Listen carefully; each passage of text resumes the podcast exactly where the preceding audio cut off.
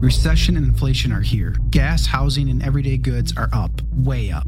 And you want to be ready for any situation. So, what would you do if there's no food on the shelf? ARC Heirloom Seeds are here to help. Did you know 99% of seeds sold today can't reproduce? With heirloom seeds, you only have to plant once, then you can grow year after year, giving you and your family stability and security because things are getting crazy out there. Our all in one seed kit provides everything you need to grow your own food. This premium seed kit has over 65 varieties, 50,000 seeds, and stores for 15 years. You'll also get our exclusive seed guide to make growing a no brainer. ARC Seed Kits is a family owned and operated business and the most trusted name in the nation for over 15 years. Our mandate is to get heirloom seeds into every home in America. Go to arcseedkits.com today and get free shipping by entering promo code podcast. That's arcseedkits.com, promo code podcast. Get your seeds, get prepared, get growing. arcseedkits.com.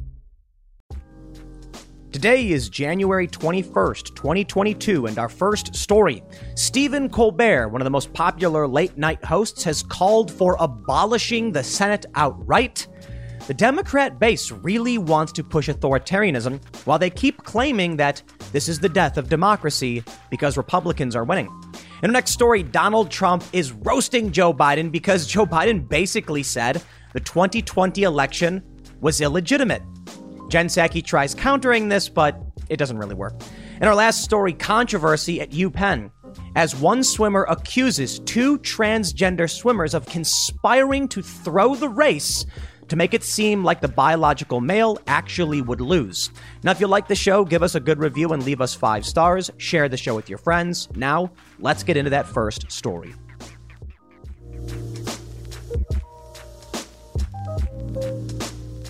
What would you call it when the top rated late night host calls for ending the Senate outright?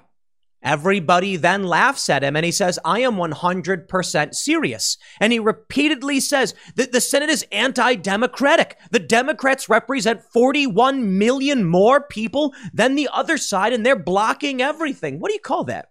Me? I guess I call it, yo, this country is fractured and falling apart.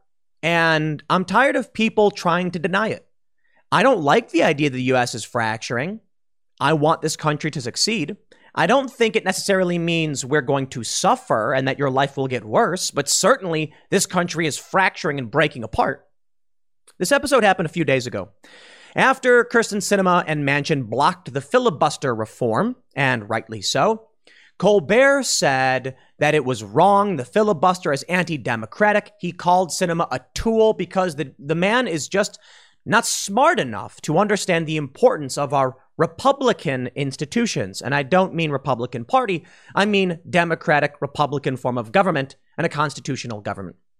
You see, Colbert was showing a clip of Kyrsten Sinema saying that the goal of the filibuster is to make sure there is broad support for changes in this country and you don't just steamroll through uh, legislation. And Colbert goes, No, no, the Democrats represent 41 million more people. Because the guy doesn't know how math works. He seems to think that because, like, Illinois has 51% Democrats, the other 49 would simply agree with every Democratic senator.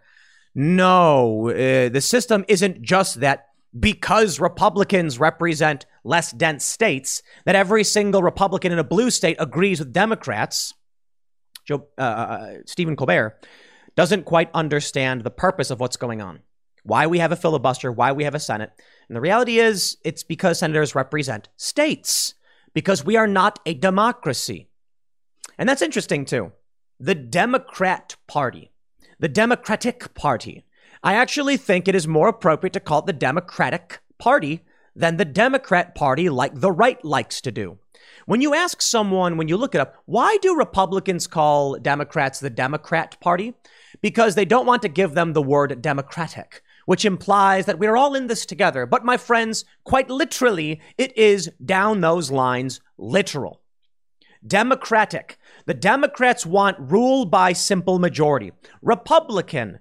Republicans tend to want republicanist form of government, meaning we have a bunch of states of varying populations that have equal representation to the federal government. Republicanism. So I actually tend to believe that democratic republicanism is a good thing. That's what our country is. The Democrats, like Colbert, he outright says on TV to getting mocked that we should get rid of the Senate. And you know what the thing is? I think this shows how far gone everything is. And I'm tired of pretending it's not. No one is playing by the rules anymore. I guess, save some Republicans who are trying to argue with people who don't live in the same reality as them. And Democrats certainly aren't playing by the rules. When you call for changing them, which is what Democrats just did with their vote reform, when you call for abolishing longstanding institutions like Colbert just did, they're outright saying, we don't like the rules. We don't want to play by the rules. We do not follow them. We're done. And I say this if we are playing a game of baseball and one team says, I think I should be allowed to have six strikes instead of three. I'd be like, well, that's a different game. If you want to play a different game, we can discuss it. But for the time being, we've agreed to play baseball. Except here, here this is where we are. This is what we're getting from the Democrats. And in the meantime, on TV across the board, they're saying this is the death of democracy. We've never been a democracy. Sorry, that's stupid. We've been a democratic republic. We have democratic in, we, we have we have a republican form of government with democratic electoral processes, and in some instances, we've elected to have, uh, you know, proposition based uh, or, or referendum based uh, votes on certain bills and laws where you do get the population involved, I think that's good. I think a good mix. But the states need representation because we are not an end all be all. We are not just one country that's run by the federal government. States have rights. The Democratic Party wants popular vote for everything, and that would mean the cities rule over the rural areas, which would destroy this country and it would result in civil war faster than you can say Tim Pool mentioned civil war again. Let me read this news for you. We'll break down what's going on, and I'll tell you what I mean. And I hate to be a Debbie Downer on this stuff, but I don't think this is a bad thing. I mean, I think it's bad in many respects. I think it's good in other respects. I think it's just what it is. And if you don't like that it's happening, well, I'm sorry. It is happening. Colbert did call for abolishing the Senate, and he said he was 100% serious. He wasn't joking. He reiterates his point, he drives it home. Let me show you the, the, the top rated late night host telling the American people and our institutions, and then sit back and tell me everything's fine. Before we get started, head over to timcast.com. Become a member if you would like to support my work, if you think these videos are important, if you think our journalists and the work they do is important, and if you want to get exclusive episodes of the Timcast IRL podcast, go to timcast.com, sign up. We need your support to keep this uh, uh, machine turning.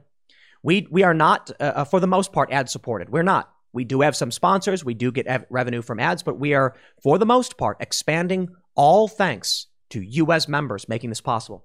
So don't forget to like this video, subscribe to this channel, share the video everywhere you can, post the link wherever you can, post it on Facebook, post it on Twitter, Gab, Gettr, whatever, because we need that support.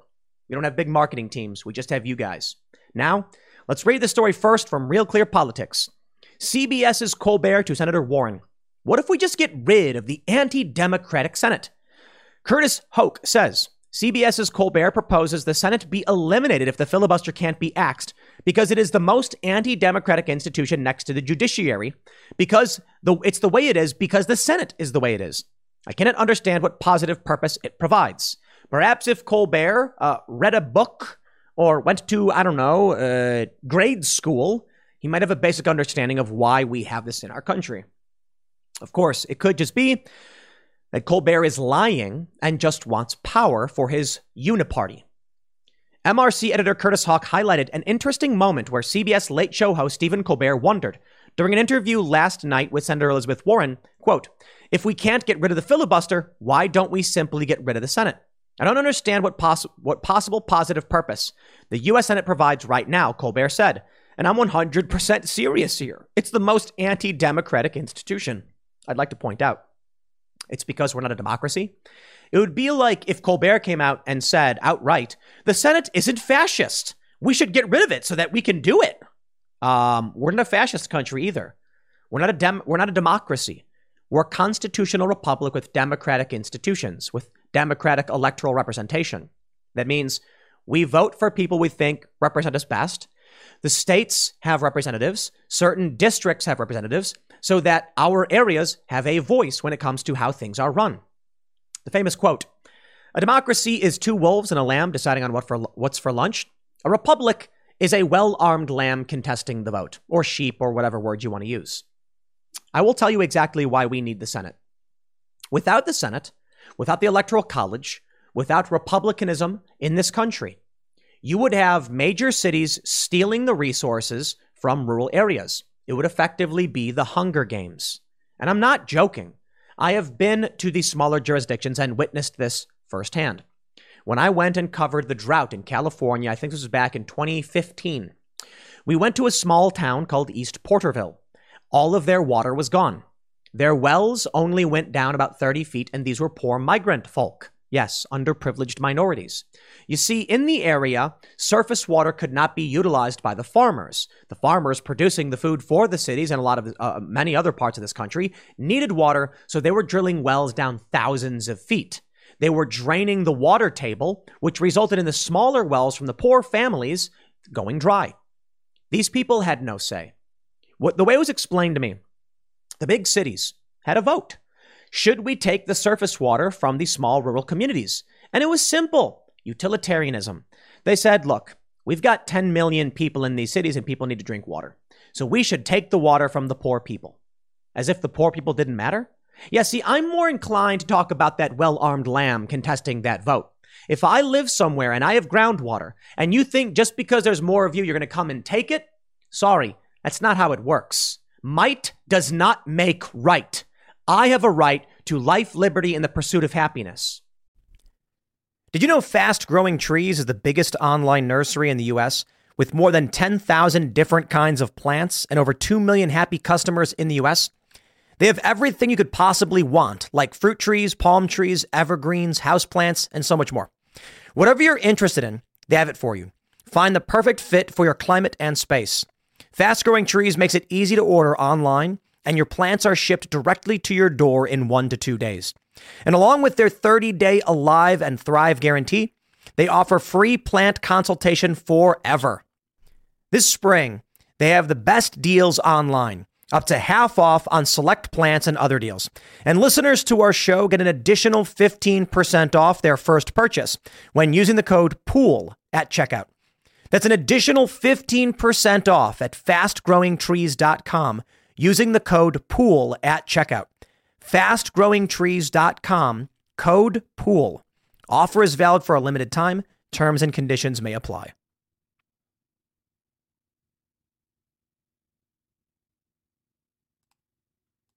And so when you have a direct vote, the big city votes and the small town votes, and oh, what's this? 10 million in favor of taking the water from the poor people, 300,000 in favor of not doing it. And what happens? The poor people suffer.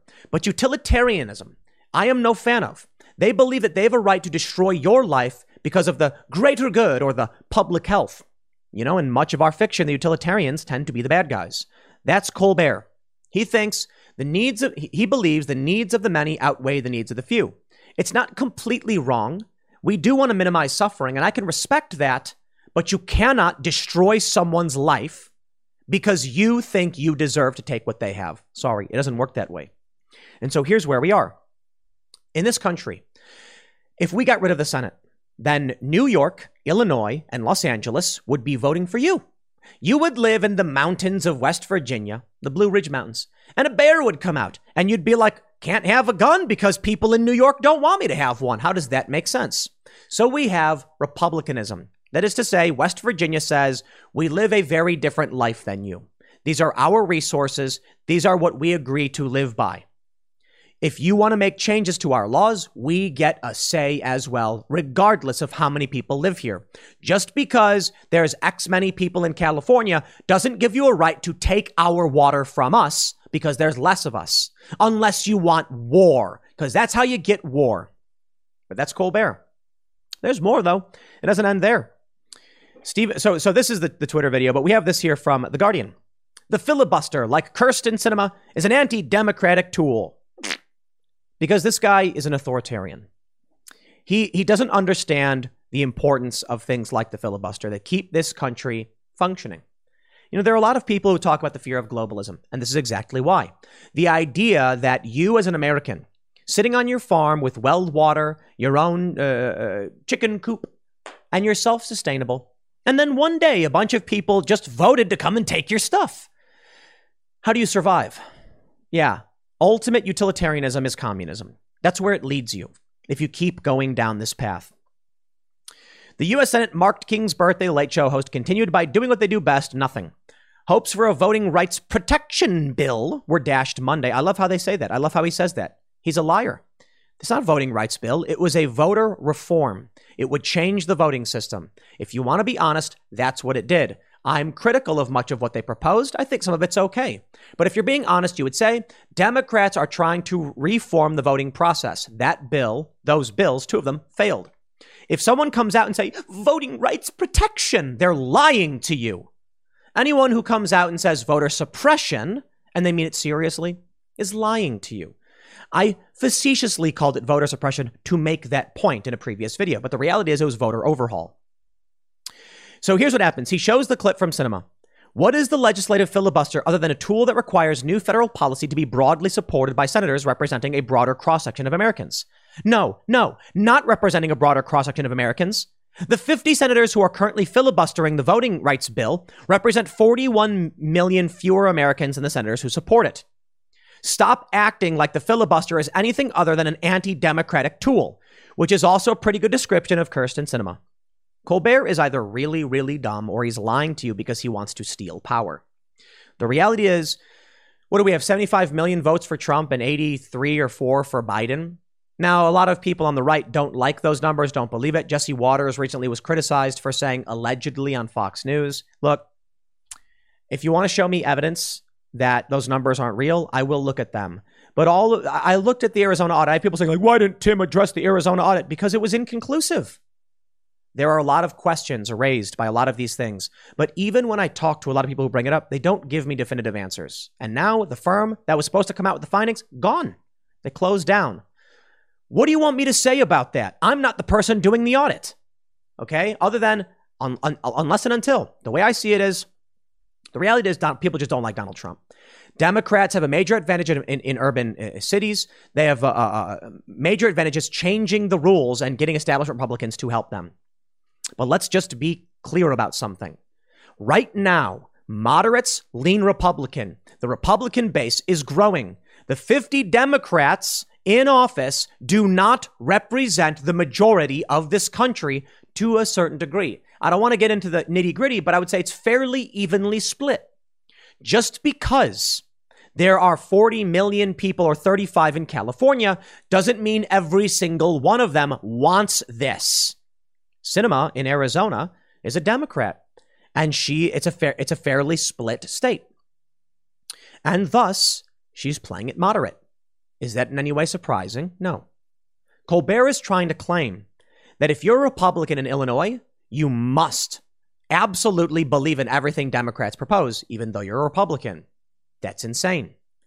So the reality is, it does represent a broad cross section of this country. Now, if it were true that, you know, Republicans literally only made up 20% of this country, I'd point that out. It is true that the states voted for these Democrats, and those states should represent those state values. But that's exactly what Manchin and Sinema are doing. Joe Manchin may be a Democrat, but West Virginia is the second biggest Trump supporting state. It is right leaning. And Manchin knows this. So he is addressing the issue as his constituents want him to. Colbert seems to think that simply because Manchin is a, a Democrat, he must support California. Ridiculous. I don't think the system's perfect. You know, I think it's a fair point that the states are evenly split. But in this capacity, you had an Arizona senator and a West Virginia senator saying, nah, we're not just going to blindly side with these people. But that's where we are. And Colbert has, this is from June, 2.95 million viewers on his nightly show. That is substantially larger than Timcast IRL. It's unfortunate, I guess. I mean, we average across the board about like 1. Point, what would it be? 1.3, 1.25 million views per day on everything. And that's for the most part my voice. So this show plus my my uh, plus Timcast IRL, you know, all my videos together, it's about an hour and 40 minutes. I don't know. I, I think his show's about an hour. And so we, we get a third of the total viewership that Colbert does. And, and, and that's, if we, if we go by unique, it's actually a little bit lower. It's not that much lower. So it's maybe about, uh, maybe about a third. Joe Rogan gets 11 million. So wow, I can't compete with that. But uh, we're, we're fairly big. No, it's true. We, we, we are. But the reality is they're really, really big. And that's why I always say, like, I mean it when I say share this video. How am I supposed to compete with Jimmy Kimmel and Stephen Colbert with institutional funding? It's not easy. If you guys share this, and especially with younger people, maybe we'll make big changes as the people who watch this stuff age out of the workforce. I think that's the reality. The people who watch Colbert, they're a lot older. And so we may have one third the viewers, you know, in terms of our overall uh, audience in every clip. I would say that when it comes to just Timcast IRL late night show, it's substantially less. Over two hours, we get about one sixth of the viewership. You know, if you combine the clips and everything, okay, probably fair to say we get more. But then you got to understand that Colbert and, and, and his ilk also have YouTube videos, which are getting, you know, millions of views as well. It's not easy. I don't think I deserve every viewer in the world or anything like that. I just think that if you think what I'm saying makes more sense and is better than Colbert, like I need your support in sharing this content because that's the only way we push through this. The reason this is happening, Melissa Chen highlights a clip from Tom Elliott, the Democrats crying the death of democracy. It's really annoying. It's brainwashing. Hearing the Democrats, the media uh, uh establishment, MSNBC saying the death of democracy, the death of democracy. We were never a democracy. We were never a democracy. Melissa Chen says the left's hysteria about the death of democracy can be explained by the fact that it expects to lose power over the next two years. That's right. When the Democrats are losing power, democracy is ending. Great. When Republicans are losing power, they just go, slow down there, Democrats. And Mitch McConnell does nothing. And the Republicans do nothing. They're effectively just speed bumps for the Democrats. Wonderful. Melissa Chen says, they know they're in trouble. So blame the system, democracy, instead of asking, why are our policies unpopular? Well, over at Newsbusters, Curtis uh, mentions more than just the abolishing of the uh, uh, uh Senate. They say CBS commiserates with, uh, with, puffs up Elizabeth Warren on voting. And they go into detail about the conversation with Elizabeth Warren, Warren, and the, and the discussion about ending the Senate. And we can see that this is a prominent cable, uh, I'm sorry, a prominent network channel pushing this stuff. So I looked it up. The Baltimore Sun. Are we witnessing the death of democracy? I am a 73 year old white male who served in the U.S. Air Force, have voted in every election since my 21st birthday. It is sad that I have lived this long in a free and democratic nation to watch democracy being demolished from within. For the past 13 years, the partisanship in government has become so entrenched that little has been done to benefit the country. In 2015, Donald J. Trump started the big lie by saying the only way he could lose to Hillary Clinton was if the election was rigged, and, and even though he won, he still insisted the popular vote was wrong. Whatever, man. The reason I bring this up is that the country is being ripped apart. Maybe calling it the de- death of democracy is stupid because we were never a democracy, but this is the de- the death of I, I don't know what it's unity. Did we ever really have unity? I think the reality is you can trace everything back to the American Revolution. Thomas Jefferson was not a, a, a, staunch proponent of slavery. As much as the left and the woke may try to claim he was because he did have slaves, I would say he certainly upheld the system, absolutely. I would say that it was it, it, he was not a fan of it, and uh, it's it's nuanced. Um, there are a lot of people who are you know weak milk toast centrists when it comes to a lot of issues. I'm not a fan of the Federal Reserve. I still use US dollars. But I don't like what Thomas Jefferson uh, engaged in. I don't like any of it. I don't think it requires any defending. I think people back then engaged in very disgusting practices slavery, evil, pure evil. But I can recognize the good that emerged from a lot of the stuff. I can certainly look back at, you know, the Bronze Age and be like, what a bunch of crazy people, but there was always some good. The good is what we preserve, the bad is what we do away with. I think it's important to criticize the founding fathers for hypocrisy and talking about freedom and all men being created equal, but then having slaves. But it all goes back to Thomas Jefferson. In the original Declaration of Independence, there was actually a, a, a, specific call out of the, of the king for enslaving people and then using the, the, uh, um, using the idea of freedom to levy war against the colonists who were opposed to the crown. They ultimately got rid of it. Why? The founding fathers who were writing the Declaration of Independence knew the only way they'd win, if they could win, because they weren't so sure they would, is if they had slave states, slave proponent states, states that heavily, heavily relied on slavery, on board with them. Most people don't realize this, but the original 13 colonies of the United States, yeah, actually there was 14. Quebec, yes, a colony of Britain. They said no, they wouldn't join. And so we say the original 13 colonies, but in reality, Quebec was also a colony of the crown that decided not to side with, the, with independence. So we end up going to war. In order to win, the founding fathers decided to capitulate and allow slave states in the South to, you know, have a bit of their way. Within 80 years, we were at war with each other because we did not agree on this stuff. We never did. The North was increasingly saying no slaves, the South was saying yes slaves, and it led to chaos and conflict, worldviews that just did not mesh for whatever reason. Civil War never ended. I mean, it did end. We stopped fighting. The North won, and there was Reconstruction. But this led to a contested election, I believe it was 1876, where competing slates of electors came from different states, and the North was concerned. They were like, bringing the South back into the fold was always going to result in this. And so there was a committee and they decided the president by committee. Yeah, the system was fractured, and there was fear another war would break out. And it didn't stop there. The Klan emerged. The Democrat Dixiecrat South were racists and unhappy with the way things had gone. And this led up to the civil rights movement. Still, hard divide between these groups. The country, for the most part, was getting by, but boy, did they not get along in certain respects. It never changed. It never went away. The conflict between political parties may have evolved, flipped, and changed, but there's always been hard tribalism. And you can chase it all back to the dawning of this country. And probably before that, you can say, no, it wasn't the Declaration of Independence. It goes back to the colonists who arrived in the southern states and why they chose to go down there and blah, blah, blah. And then you can say it was the crown. You can say it was the Dutch trade, whatever. But this divide exists and it persists. And it's still here to this day. And a strong root of it still has a lot to do with civil rights movement, with Jim Crow, with the Klan, with slavery, with Reconstruction. I mean, it's obvious. It's kind of a dumb thing to say, to be to be completely honest, because we know that history begets history. That uh, that there's always consequences to whatever we do.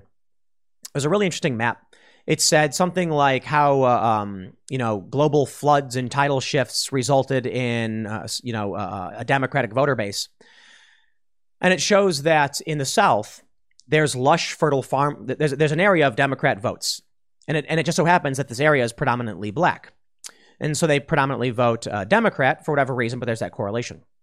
Then they go back and say this was because these areas were predominantly you know slave owner areas because they were predominantly fertile. It was predominantly fertile farmland in the South. It was fertile farmland because it used to be a shoreline where sediments would build up and certain minerals would build up, and it made it for uh, uh, um, it made it good farmland in the in the long run. So thousands of years ago, sediment and other things occur, you know, and build up, making good farmland, and ultimately now they vote Democrat because of it. Have you seen the price of gold lately? It's hitting all time highs. And when it comes to investing in gold, check out Noble Gold Investments. They have a track record of excellence that's second to none. Just look at their thousands of five star reviews on Trustpilot, Google, and the Better Business Bureau. Customers rave about their knowledgeable staff, smooth investment process, and life changing results, which you can see for yourself online. That's the kind of reputation you can count on. But it's not just about the reviews. Noble Gold Investments truly care about their clients. They take the time to understand your unique needs and goals, and they give expert guidance every step of the way. That level of personalized service is rare in this industry. Look, when it comes to securing your financial future, you can't afford to take chances. Go with the gold company that has earned the trust of countless investors. Visit noblegoldinvestments.com slash Tim Pool today and discover why Noble Gold Investments is the only choice for smart, secure gold investments.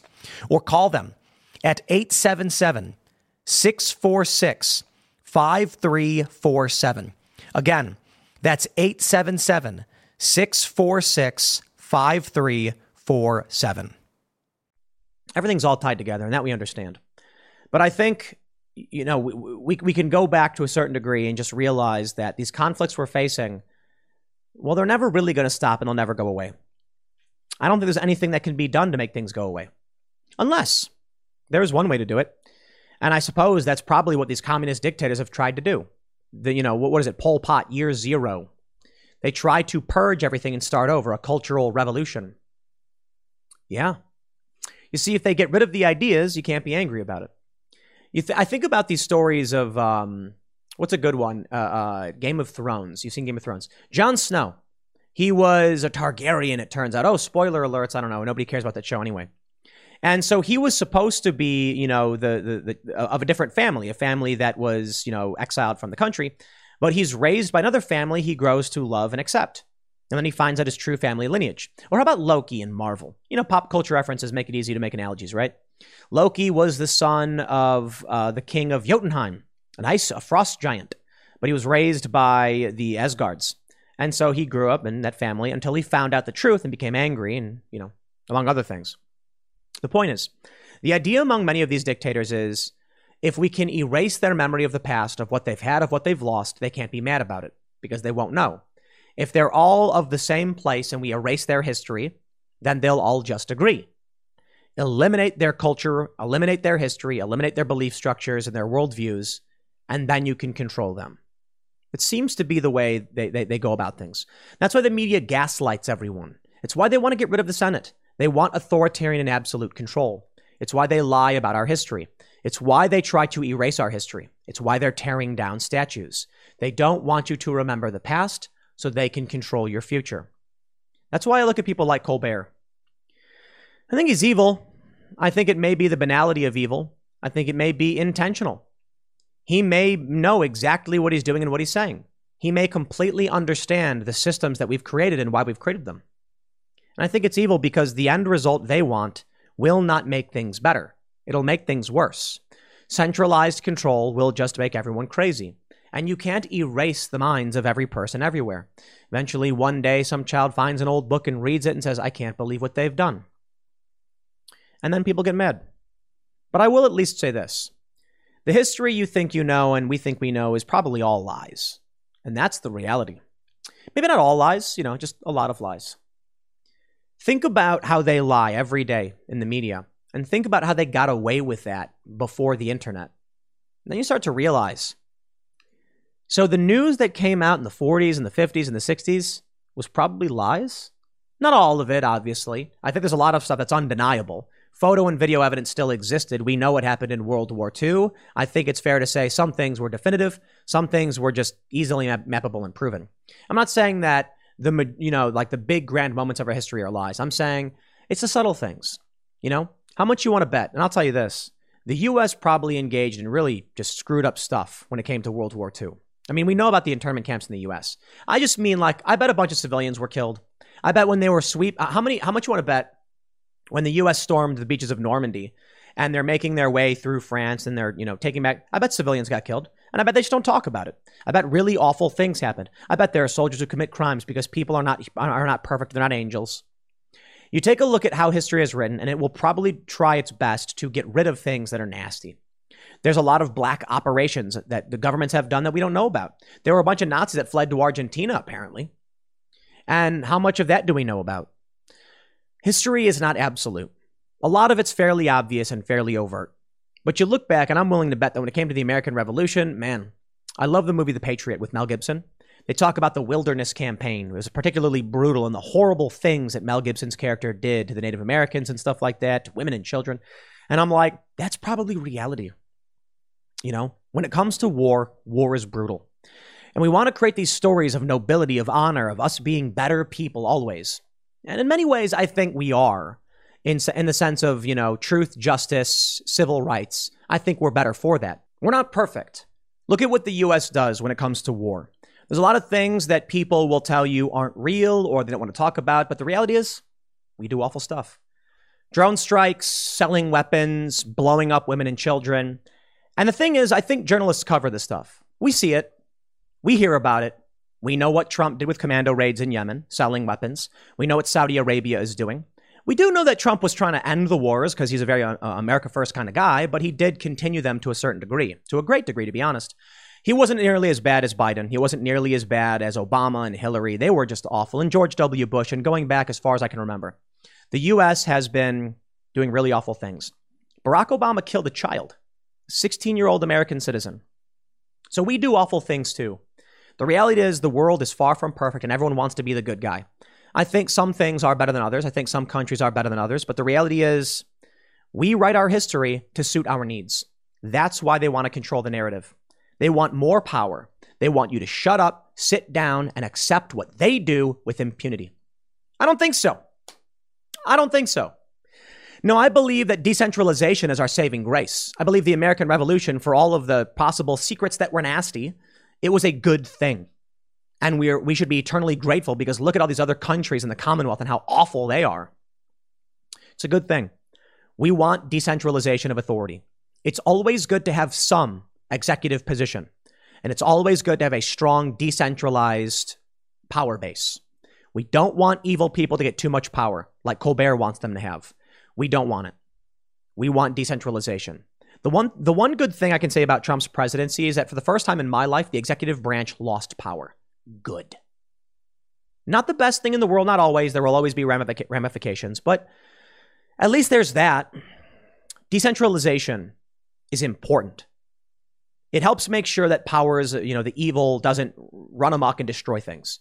And make sure we don't we don't drive off a cliff and lose everything.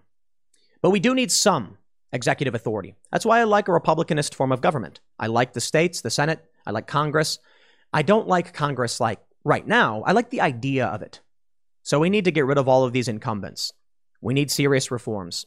It's the best I can do. I'll leave it there. Next segment's coming up tonight at 8 p.m. over at youtube.com slash timcastirl. Thanks for hanging out, and I'll see you all then. Joe Biden has given Donald Trump a gift he could only have dreamed of in questioning the legitimacy of our elections because they lack certain reforms. You see, Joe Biden was giving a press conference. Joe Biden ain't all with it. And he was asked about voter reform bills and what would happen in the November election. And Joe Biden said it very well may be illegitimate. A stupid thing to say because these voter reforms were not in place in 2020. And if Joe Biden thinks that you need to have these reforms to have a legitimate election, he's questioning his own election. What a moron. And Donald Trump has pounced, as the media would like to claim, of the right, saying Biden admitted yesterday that the 2020 election may very well have been a fraud. It's amazing. I certainly think there are issues pertaining to our elections that require reforms. But there's a big difference between mystery ballots and fake ballots, and the rules were changed. The laws were changed well in advance, and the system is advantaging Democrats. Basically, how I see it. The way I've described it, and I think this is really important for people, especially on the right, to understand. The Democrats go door to door. They do the groundwork. I think even Stephen Bannon was talking about this because we've a lot of we've had a lot of great conversations. I'm telling you, man, Republicans need they need to have 10 times the ground game as, as Democrats because Republicans tend to be rural or suburban and Democrats tend to be urban, which means one activist can go into one building and talk to a thousand people in New York City, get them all to vote the way they want. But as for Republicans, what are you going to do? Go to a rural area and drive 100 miles in a single day talking to what, 100 people? It's much more difficult. That's why I look at everything Democrats are trying to do with these voter reform bills, and I say this will not create a, an actual balanced system. It will just advantage population density. Early voting, mail in voting, not to mention it's quite unconstitutional. But Joe Biden can't help but shove his own foot in his mouth. And I got to be honest, I kind of think Joe Biden's just giving up at this point. You know, there's news stories saying, that Joe Biden is going to try uh, to take the Build Back Better bill, break it apart into smaller bills, and get them passed one at a time. Gee, you think maybe you should have done that in the first place instead of trying to create these 5,000 page bills that you just ram down people's throats? You know, Ian made an interesting point on the Timcast IRL podcast, if you're familiar with him. He said that it should be a federal crime to vote on legislation that you did not read. And I, I I, kind of agree with that. I mean, maybe there's some nuance we should look into, but yeah, I'm pretty sure that if you're a politician and you vote on something, you should have to read it. But they don't. They, I, I remember it was the omnibus spending bill. It's like 5,000 pages, and they, they pull it in a wheelbarrow or something or in a, in a, in a wagon. And um, not a single person read that thing. There were weird things jammed in it. And when you see stuff like that, you have to wonder why don't Republicans just jam in crazy stuff? Like, why, why don't you just get a Republican to be like, you know, Joe Biden, uh, you just insult him or or uh, repeal the NFA. How about that? How about how about Rand Paul? What are you doing? Marjorie Taylor Greene, whoever. Just take a little thing, you know, piece of paper, put NFA repealed, slide it in those big bills nobody reads, and just get it passed and be like, oh, well, they voted for it. Here's where we're at right now. From timcast.com, former President Donald Trump has issued a statement responding to President Joe Biden's remarks about illegitimate elections during his press conference. Trump's statements declared that President Biden admitted yesterday in his in his own very different way that the 2020 election may very well have been a fraud, which I know it was, so saith Donald Trump. During the press conference, Biden was asked by a reporter, speaking of voting rights legislation, if this isn't passed, do you believe the upcoming election will be fairly conducted and its results will be legitimate? Biden gave a jumbled non answer to the question, prompting another reporter follow up. A moment ago, you were asked whether or not you believed that we would have free and fair elections in 2020. If some of these state legislatures reformed their voting protocols, you said that it depends. Do you? Do you think that they would in any way be illegitimate? Biden replied, Oh, yeah, I think it could easily be illegitimate. Imagine if, in fact, Trump has succeeded in convincing Pence to not count the votes. I'm sorry. Jen Psaki came out and she said that uh, Biden was trying to say that Trump did it. No, Biden ain't all with it. And it doesn't make sense what Biden said other than he thinks the upcoming election could be illegitimate. And then he said, imagine if Trump succeeded in convincing Pence not to count votes. So wait, wait, wait, what? He's he's simultaneously questioning our elections and the previous one. Oh man, the comments sparked controversy, including from the mainstream media, outlets that normally champion him. In his response, Trump said, President Biden admitted yesterday in his in his own very different way that the 2020 election may very well have been a fraud, which I know it was. I'm sure his representatives who work so hard to make it look legit are not happy. And of course, there's a funny meme going around. It's like Jen Psaki's job is to come out and say, Joe Biden meant the opposite of what he said. Have a nice day. This is the deranged, deranged world we live in. Now, for those of you, for, for, for me, we read the news and we try to understand it to the best of our abilities. Or I should say, I do. Um, those of you who watch me, I encourage you to try and follow up and, and, get your news from other sources as well. And don't just take my word for it. I am but a single internet uh, person talking to a camera. But I think we pay a bit more attention than the average person, is fair to say. I don't want to be arrogant and think I know everything. But when I look at this stuff, knowing what I know, I feel like the only way you could support Joe Biden is if you don't pay attention at all. You're like sitting in your basement eating Cheez Its and, you know, playing World of Warcraft, or I have to imagine most gamers probably aren't on the left, so that's probably not true. They're on the internet. You'd have to be, I don't know, sitting on the beach reading a book, tanning, and then someone walks by and be like, You hear Biden? He's a great president. And you're like, Yeah, okay, sure. And that's where you get your news from. Or you go on Facebook and Mark Zuckerberg is jamming stuff into your brain. I love how they're trying to act like Joe Biden is the president. I just I just I just love it, right? And what I mean by that is not any of Trump's claims or anything like that. What I mean is he's just not a good one. Yes, I understand Joe Biden is in the office. He's signing the papers. He's supposed to be doing the job. But like, if I hired a plumber and he was literally my plumber, but he like sat around muttering to himself, I, at a certain point, I'd be like, he ain't plumbing. So Joe Biden ain't presidenting, whatever it is he is doing. Take a look at this. Daily Mail. World press reacts to Biden's car crash press conference, where he seemingly gave Putin the green light to invade Ukraine. Ugh. Look, I understand that there are a lot of people on the right that will take key portions of what Biden or Kamala or other people say to try and make him look worse than he is. That's true. They do it. The most annoying thing, one one of the more annoying ones uh, to me was the Daily Wire did this. They claimed that Kamala Harris told people to do Google. They never did. Oh, no, I'm sorry. It, it, it was the RNC uh, research. Of course, partisans are going to do this. And then the Daily, Wire, Daily Wire picked it up with a meme. It showed Kamala Harris, quote, do Google. And they were making it seem like Kamala Harris went, people should do Google if they want to try and find a voting location, which she never did. Kamala Harris said, when people are looking for a place across town, they usually do Google it. I'm like, okay, that's proper English. What are you complaining about? Why open up the door to such stupid criticisms by misquoting someone? I don't know, man. But I will tell you this.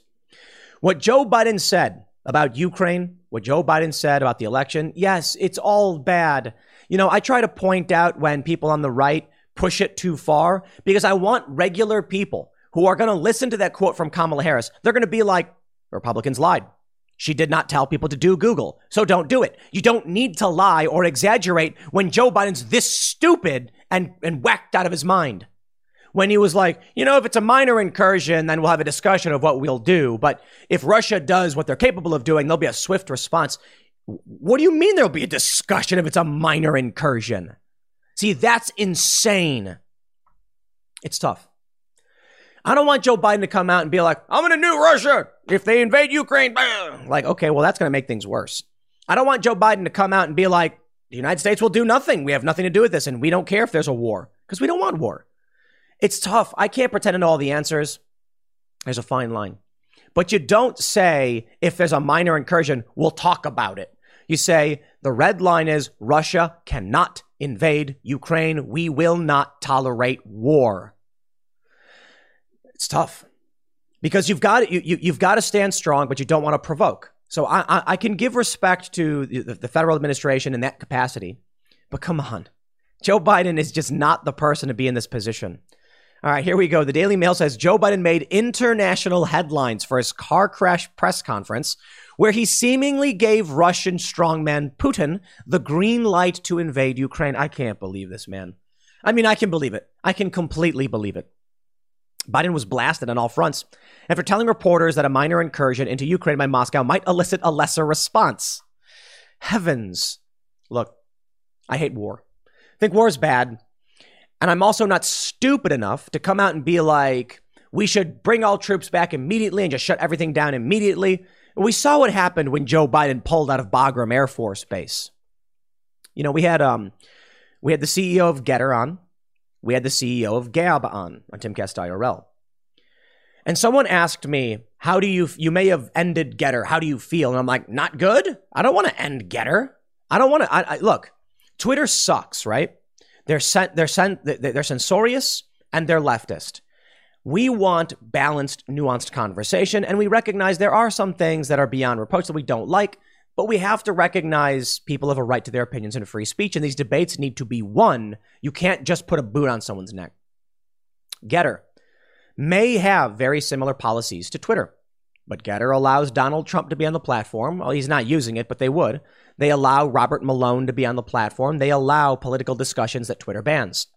If Gettr is only one degree better than Twitter, take the win.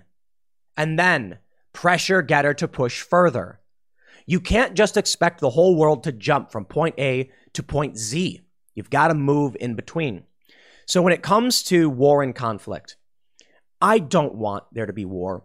I'm also not stupid enough to ignore the real uh, possibility that China would just start a war if the US backs away from everything. It sucks. It's difficult. Now, when Donald Trump says, we want to withdraw from Afghanistan, I say, all right, let's set the timeline. Donald Trump sets the timeline. I say, okay, this is fantastic. And then Joe Biden comes and does the stupidest things in the, in the, in the world and just botches the whole thing.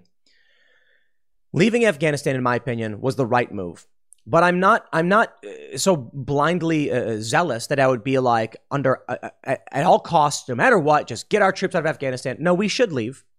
There's an argument that we could treat it like South Korea, and within 20 or 30 years, it could be a bastion of free speech and democracy or whatever. And I'm just like, yo. During the Cold War, things were different.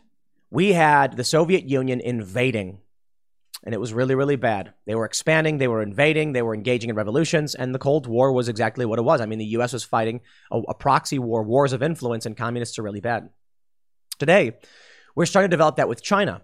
And so there are very real risks to what's going on. But today's modern warfare is fourth and fifth generational. China is using espionage, corporate espionage, manipulation. They're manipulating currencies. They're playing 4D chess while the US is like, we're going to put some soldiers in Afghanistan. Uh, China, uh, China's playing a different game. I think the United States, the empire, is losing. I think Joe Biden exemplifies that by saying some of the stupidest things imaginable and just like, okay, Russia, do whatever you want. But I'm not I'm not going to cry that our foreign military bases will end up, you know, being scaled back. I'm not going to cry that the United States might start relying on itself and not be a, a, uh, the global power. There's there's there's hard questions about morality, and a lot of people, especially on the left, man, they really just don't get it. Mom deserves the best, and there's no better place to shop for Mother's Day than Whole Foods Market. They're your destination for unbeatable savings, from premium gifts to show-stopping flowers and irresistible desserts. Start by saving 33% with Prime on all body care and candles. Then get a 15-stem bunch of tulips for just $9.99 each with Prime. Round out Mom's menu with festive rosé, irresistible berry chantilly cake, and more special treats. Come celebrate Mother's Day at Whole Foods Market. And I think it's maybe youthful naivete. You know, as you get older, they say when you get older, you become more conservative. It may actually just be that younger people are naive. And so the left is usually whatever the younger generation is. And that's why they claim people like me are conservative, even though I'm actually fairly left economically. It makes no sense. The reality is, the world is dangerous. And we don't want war. We want strong, strong borders for our country, for our community. We don't want to be the world police. I think it's fair to say most Americans agree that there should be some international cooperation, maybe some kind of world court procedure that prevents warfare. But the United States can defend its borders from incursion regardless of what these courts or any other country would say. Namely, that we can have some kind of uh, uh at least attempt at a legislative or diplomatic response to international conflict before it goes full scale war, because we don't want war. But you would be naive to think that this world is just evil America doing evil stuff. You would be it would be naive to believe that we are the worst country on the planet. And that's what I see. Typically from the left narrative, it's always just that like the power is wrong, that power is always evil. It was Christiane Amanpour. I was at an event called um, News Exchange in in, in uh, Marrakesh, and it was a bunch of journalists for some reason in Marrakesh. And she said that she does not believe that all power is evil. This idea that journalists are supposed to challenge all power, it's like, well, challenging unaccountable authority, yes, but just because someone has power doesn't mean they are evil. There's certainly people you would probably think have power and are not evil. James O'Keefe is powerful. He commands a uh, multi million dollar nonprofit organization and can take down powerful interests, hold them to account. That's power. I don't think James O'Keefe is evil at all. In fact, I think he's quite good. Some would say James said I was powerful. I certainly think I'm mostly good. I don't think I'm perfect, and everyone thinks they're the hero of their own stories. I'm going off on a tangent here. I don't think that Joe Biden views himself as evil. I don't think Fauci views himself as evil. I just think they are evil because your self perception is irrelevant to what you do. My point is, no one, you know, uh, yin yang, right? Have you ever, you, you know what I'm talking about? There's this the the the the, white uh, uh, teardrop shape and the black one, and then in each is a drop uh, of you know in the white sphere is is is a is a black dot, and the black sphere is a white dot, because within evil there is good, and within good there is evil. So it's not so it's not so easy to just say the world is black and white. There's a little bit of nuance to swirl. It's a it's a brilliant concept. Joe Biden, man, it's tough. I certainly think Joe Biden doesn't want the world to blow up. You know, this idea uh, in comic books about villains who are just like, I'm going to destroy the entire planet. It's like, why are you suicidal? Like, you live here too. Which is why, as comic books got older and, and, and more mature, you end up with better stories, more nuanced stories. You end up with characters like Mr. Freeze in Batman, whose motivation was his dying wife and him wanting to do whatever it would take to find a cure for her, even if it meant hurting other people. A brilliant motivation for a character. You end up with stories where when there's like the, uh, I was, I think I was watching Apokolips War, Justice League. When, when the Earth is threatened, the supervillains actually team up with the superheroes because the villains may be self-interested, but they don't want the planet to be destroyed. That would end their lives too. And then you get some villains, you know, who are just like, I don't care, I'll live on another planet or whatever. But that's besides the point.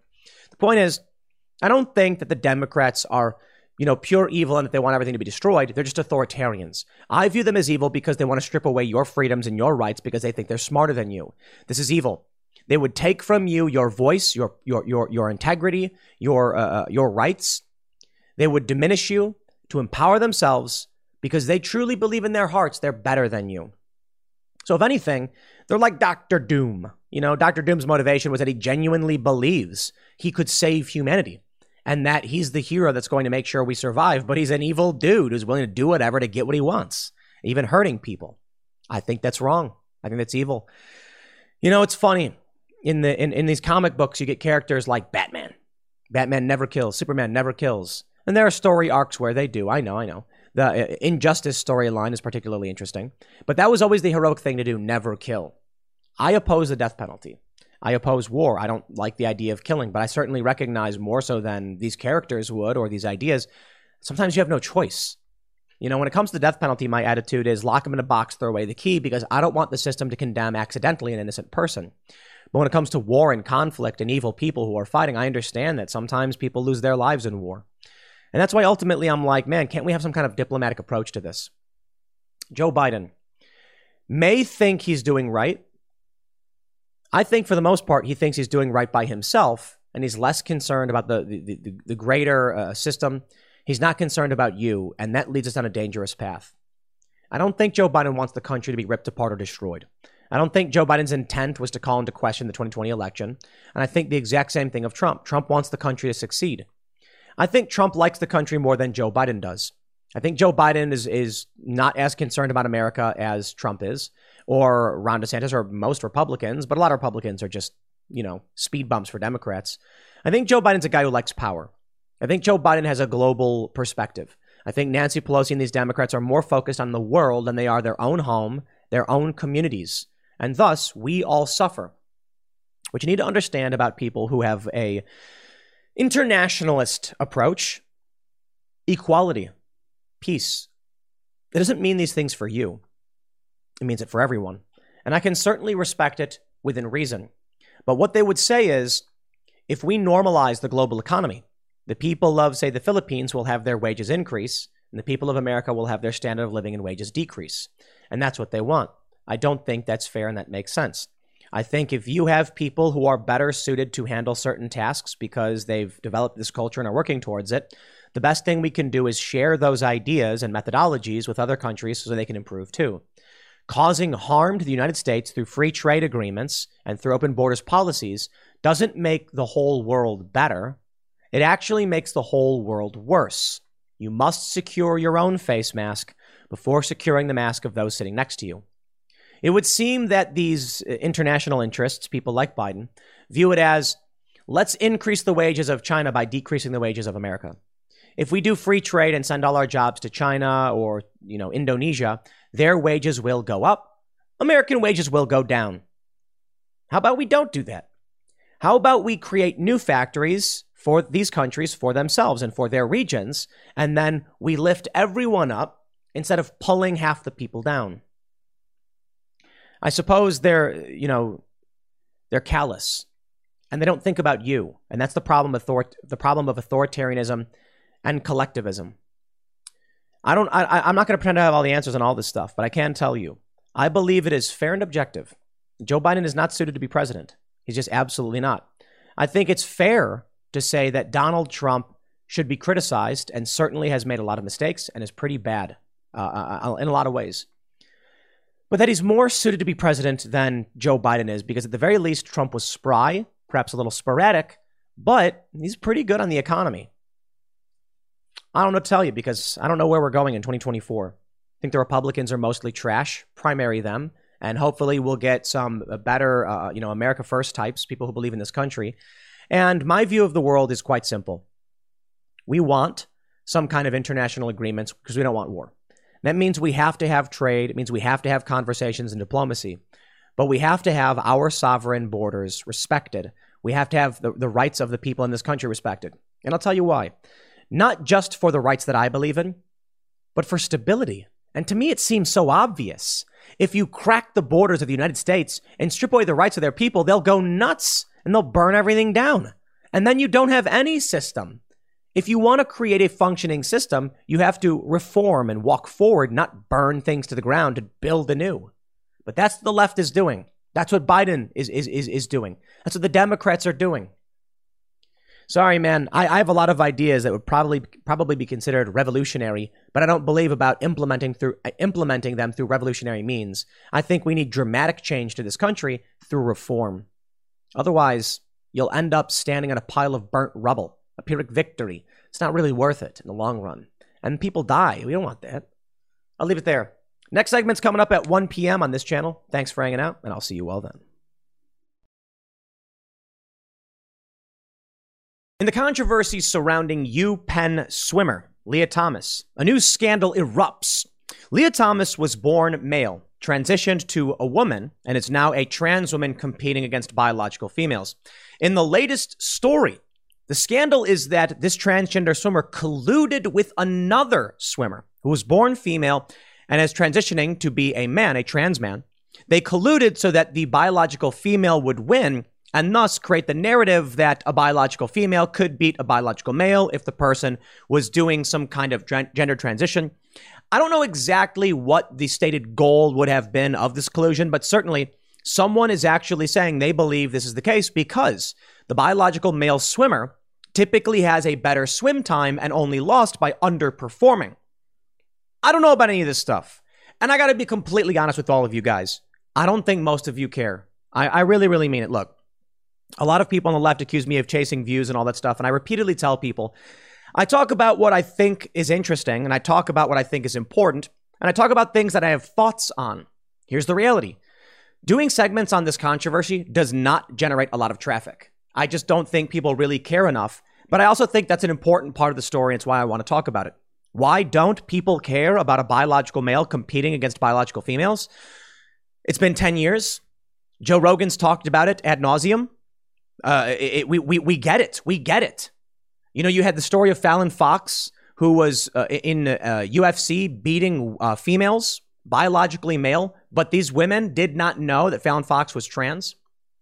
One woman said that she had, uh, I believe her skull was fractured. And now we have this story, and here we go again. There's another reason why I think most people don't care, or a lot of people don't care. And I think it has to do with the fact that uh, we're winning.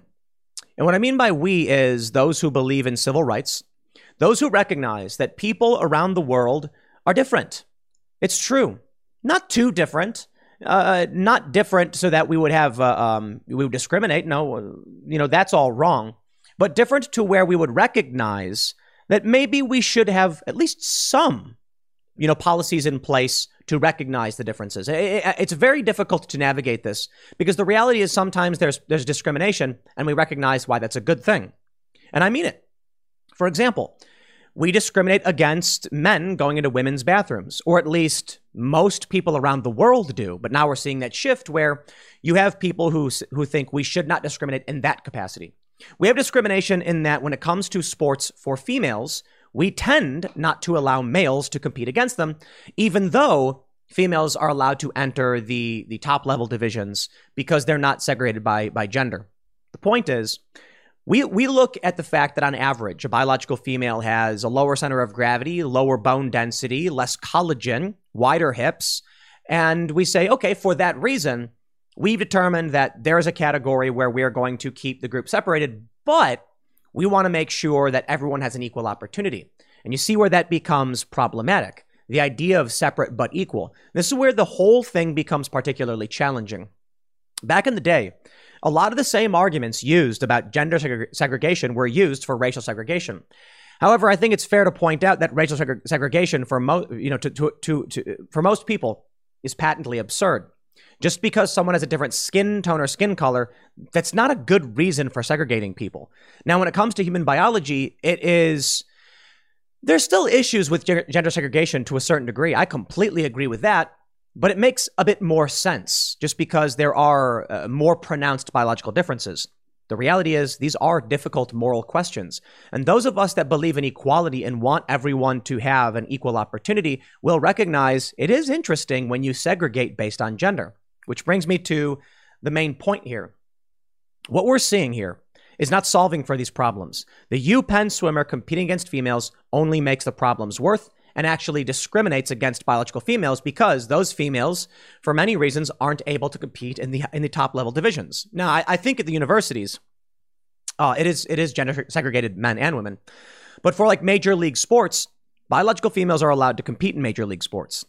I guess what I'm trying to say is the situation is nuanced. I'm not a fan of discrimination. I'm not a fan of segregation. So I look at gender segregation and think, well, you know what?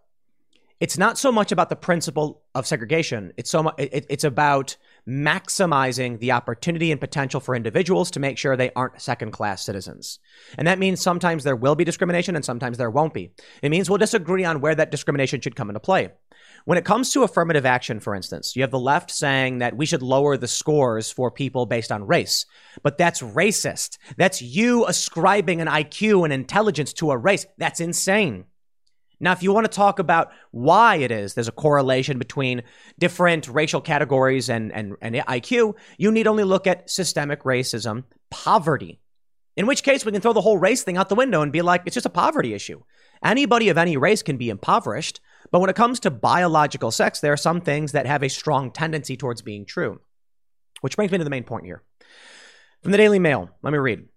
UPenn swimmer accuses trans teammate Lia Thomas of conspiring with trans Yale swimmer to lose against her. Okay, so a lot of people on the right got this wrong. They thought that this was two different, you know, trans women competing against each other and one was losing. This is a biological female who is transitioning beating a biological male who is transitioning. Here's the problem with what the left is doing.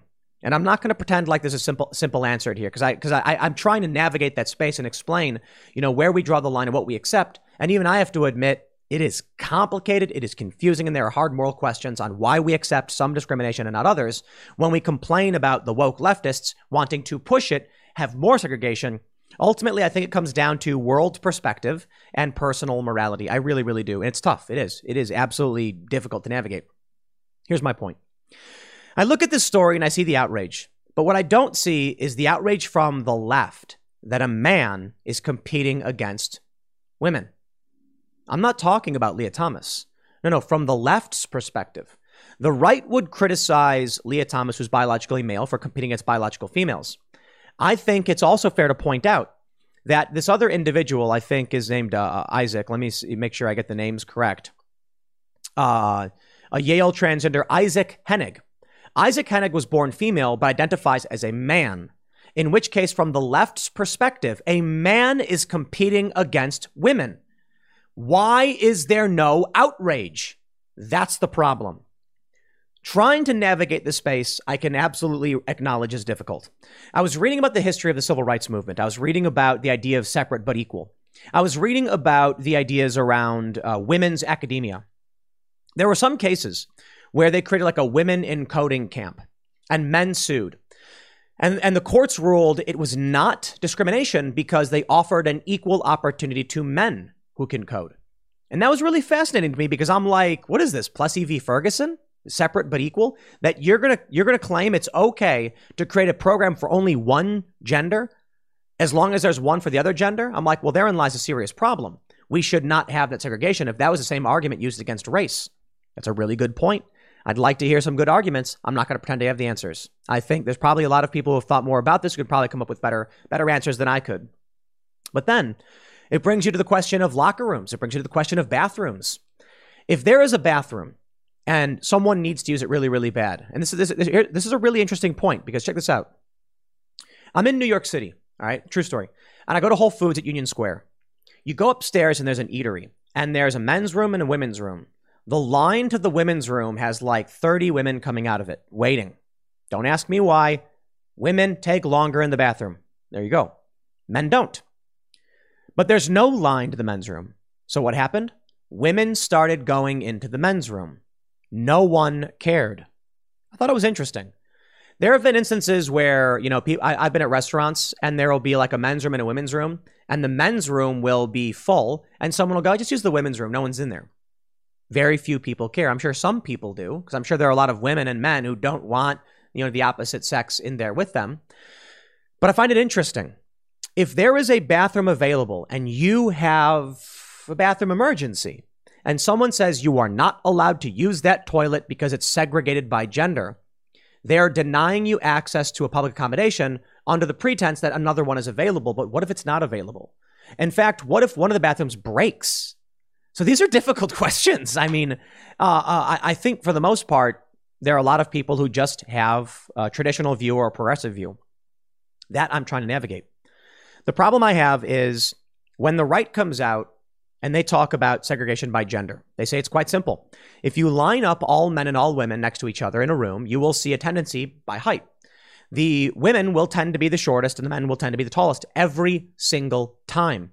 That is not true necessarily based on race, but also is somewhat true too, which is why I actually think there's a good question in what are the reasonings for gender segregation. I suppose the issue is women predominantly being the victims of violent crime per- perpetrated by men, women predominantly being victims of violent crime, uh, uh, sexual crime perpetrated by men. When it comes to race, that's not actually true. And, and I know you're going to get a lot of people who, on the surface, will try and argue it is, but the reality is crime is driven by poverty. And therein lies a big distinction for me.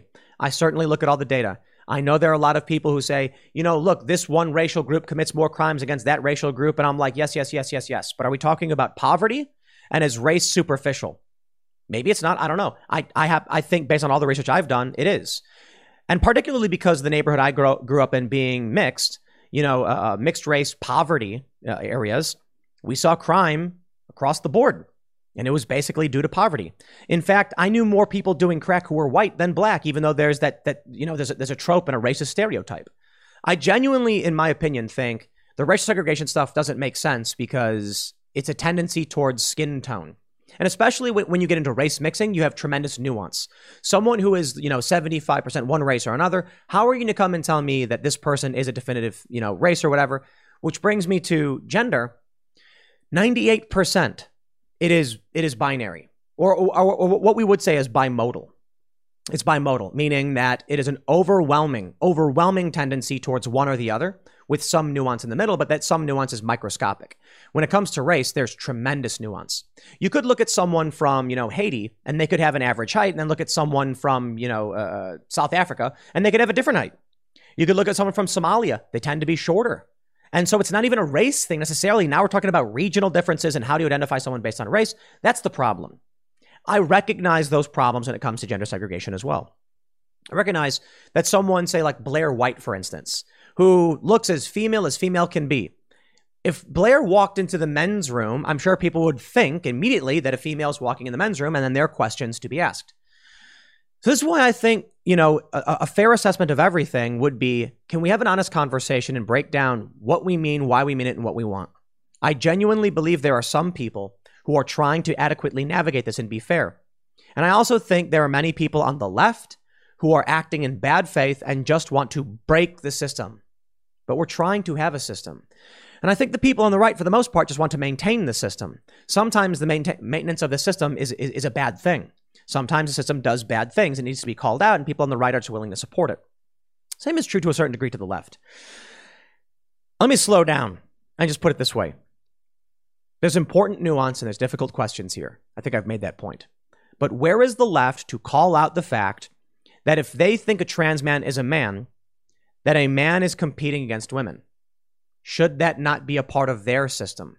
And I think that's where we can see the emperor has no clothes. They don't criticize this, they don't call it out because they don't care about it. Further, I, I, I would be interesting to see people on the right have asking the exact same question because that strikes the heart of what the left has been arguing. Well, let me let, let, let me let me bring you here. I, I I it's it's difficult. It's the only real the only real way to put it. Me thinking about this stuff and trying to map out the logic and the systems at play, it's damn near impossible. It really, really is. And it's just that it's so nuanced. You know, I know a lot of people would say, no, it's not as cut and dry. You're a man or a woman. All right. I think it really comes down to just worldview. People in any political tribe are willing to uh, uh, uh, ignore or support certain ideas. But I also think out of sight, out of mind. Some people who don't know certain things probably won't consider that when it comes to these systems. So what we end up seeing is that there is one system, there's another system. They don't agree with each other, they're fighting with each other, and they're not going to work together. And therein lies the underlying consideration that we may be heading towards some major conflict. The left is openly okay with anyone competing against anyone. It seems like they're lying when they talk about certain ideas because they don't they don't call out the you know the, the broken system on their own end. On the right, it seems to be fairly obvious. If someone is male, they're, they're male, compete against men. If someone is female, they're female, they compete against female. That we understand. When it, gets, when, it, when it starts getting into the hard nuance, the right tends to say, we have to recognize that there's going to be holes in the system and we're going to ignore some of that. But for the most part, try to maintain you know the highest, uh, the, the, total amount of uh, synchronicity, the total amount of structure. Here's where we are, though. I think most regular people don't agree with the left's worldview. The Daily Mail says they're crying on the pool deck. Parent of u penn swimmer says his daughter has lost spots in races because of trans athlete lia Thomas, and teammates are really unhappy as he demands USA Swimming tightens rules after NCAA cop out. Look, there are people of expectations. They build their lives based on those expectations. When those expectations are changed or denied, people get mad about it. I'm sure that was true for people who wanted racial segregation, including these critical race theorists like, you know, Derek Bell and uh, Kimberlé Crenshaw. They grew up expecting a certain level of segregation, and then it was taken away, and the whole system changed, and what they prepared for was different. I think people don't like radical change because it upends their plans, and people are trying to plan to survive. I think that's true for most humans. This is this is this, is a, a it's an impasse. Hey, it's Ryan Reynolds, and I'm here with Keith, co-star of my upcoming film. If only in theaters May seventeenth. Do you want to tell people the big news? All right, I'll do it. Sign up now and you'll get unlimited for $15 a month in six months of Paramount Plus Essential Plan on us. Mintmobile.com slash switch. Upfront payment of $45 equivalent to $15 per month. Unlimited over 40 gigabytes per month. Face lower speeds. Videos at 480p. Active Mint customers by 531.24 get six months of Paramount Plus Essential Plan. Auto renews after six months. Offer ends May 31st, 2024. Separate Paramount Plus registration required. Terms and conditions apply if rated PG. And I'll stress that point again. On the right, there tends to be a system, but it has pitfalls. There are questions that sometimes are difficult to answer. The left exploits these to try to manipulate. I'll give you an example. Matt Walsh went on Dr. Phil. He asked some non binary individuals to define the word woman, and they would not. Instead of doing that, they just threw a question at Matt Walsh, who refused to play their game, and it was really well done. He said, I have answered your question. Now you answer mine. What is a woman? And they said, I can't define that. I'm not a woman. And he said, Well, you used the word. What did you mean by it? Yeah. So I, I, I have I have a tendency as uh, you know to to understand and lean towards the right due to logic. The left seems to be illogical. And if it's illogical, it can't survive. It can't be maintained. Man, it's, it's a difficult subject, you know? I'm, I'm sure a lot of people are probably confused, and I got to be honest, I am too, but I, I feel like I'm having trouble, like, mapping this this path out because it's so broken. But I'll try and put it this way. I'm looking outside at my window. I can see a deck that we built. And we can see where certain pieces of wood go and why they were put there and why nails were put in certain places.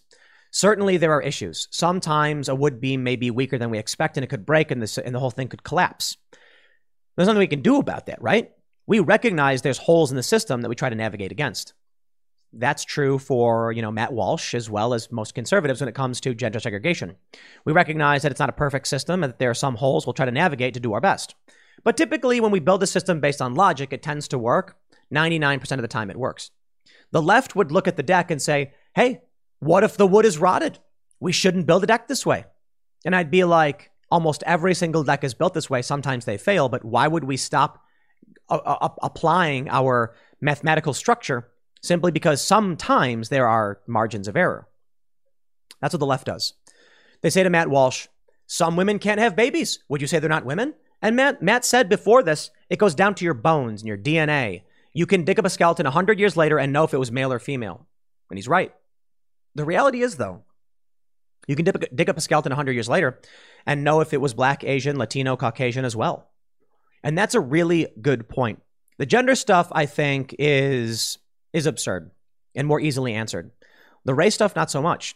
There are biological differences between races. It's you know I was watching um, Young Justice. It's a DC show on HBO Max, and they do this whole story story arc about Martians and racism. I, I was surprised that uh, uh, first they tried making Lex Luthor Trump, and I said it was stupid because it detracts from from Lex's cunning. And I had people responding, responding, responding to me being like, Tim, you're wrong. President Lex has been an ongoing storyline. And I say, how dare you? I know about the President Lex storyline. What I'm saying is that what they did was they made Lex Luthor dumb. They were trying to make him out to be inept, to uh, make him look like Trump.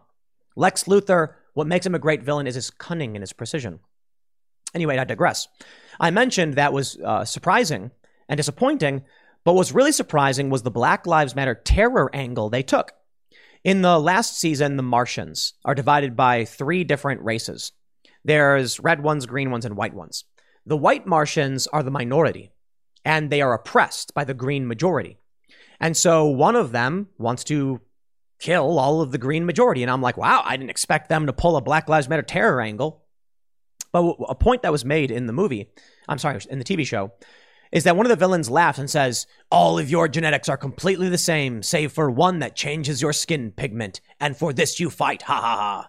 And I'm like, okay, sure, if that's an allusion just to a fictional race like Martians, but the reality is, I went to Thailand and I was taller than everybody. I went to Norway and I was shorter than everybody. You go to some uh, countries, you know, like, I don't know what the average height is in France, but you can be white and be short. You can be white and you can be tall. You can be Asian and tall and you can be Asian and short, but there are tendencies. There's, there's a meme where they talk about how we can look at skeletal formations and fairly accurately determine what the race of the person was. Sam Harris talks about this that there are genetic differences in race, but just not enough. And there's too much. I, I, think he was saying this like there's there's there's more nuance there, but we need to take these things in consideration. I don't know a whole lot about it. I'm not a big fan of race science because it becomes more difficult when you try to base a person's inner being just based on you know the shape of their jaw or their you know skin color. That's where I draw the line and I say that's dumb, man. It's values to me. I think politically it's the same for, for, for me, men and women. But then when it comes to, uh, uh, you know, sporting events, there's interesting questions about do we see a lot of, you know, Thai runners? Do we see a lot of Thai uh, uh, um, baseball players or basketball players? Not as much because there are differences in height on average based on, you know, where someone is from. I don't like the idea of race, which is which is typically skin deep for most people. They see it and they make assumptions about it to be that that, that underlying factor. And and the reason for that is we should respect the, the, the fact that people are all different, even if there are some you know differences in height or, or or fast twitch or slow twitch muscles. I think it's just that when it comes to gender, it's more pronounced and uh, a substantially higher tendency. So I guess I could put it this way: I don't have the answers at all. None whatsoever. I want to respect everybody and give them equal opportunities.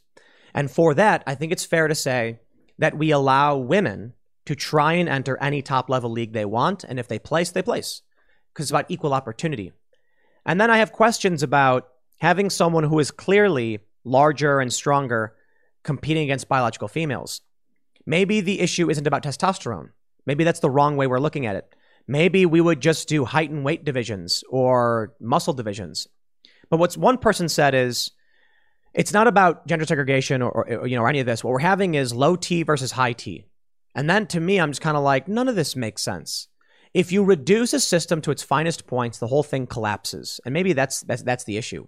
Maybe there is no pedestal for which we reach and stand upon and say, this is the, this is the happy medium. Maybe the reality is there will always be something someone is concerned about and challenges, and there's no way to deal with it. Unless everyone was the same height, the same race, the same gender, or whatever, there's not going to be real equality. To put it simply, I don't think I've solved any problems nor made a whole lot of sense in this segment, to be completely honest. I've, I've thought about this, I've read about this, and I do think there are interesting points brought up by the left that need to be entertained. And I do think there's important points brought up by the right about the degree to which we're willing to tolerate margins of error. And then I think about it and I'm like, man, it's not an easy thing to navigate, to be completely honest, or whatever. I guess I'll just say this. The one thing that really got me thinking about all this is that this Isaac Henig person is identifying as a man, but competing against women. Based on the left's own uh, ideology, that shouldn't make sense. That shouldn't be allowed. I'll leave it there.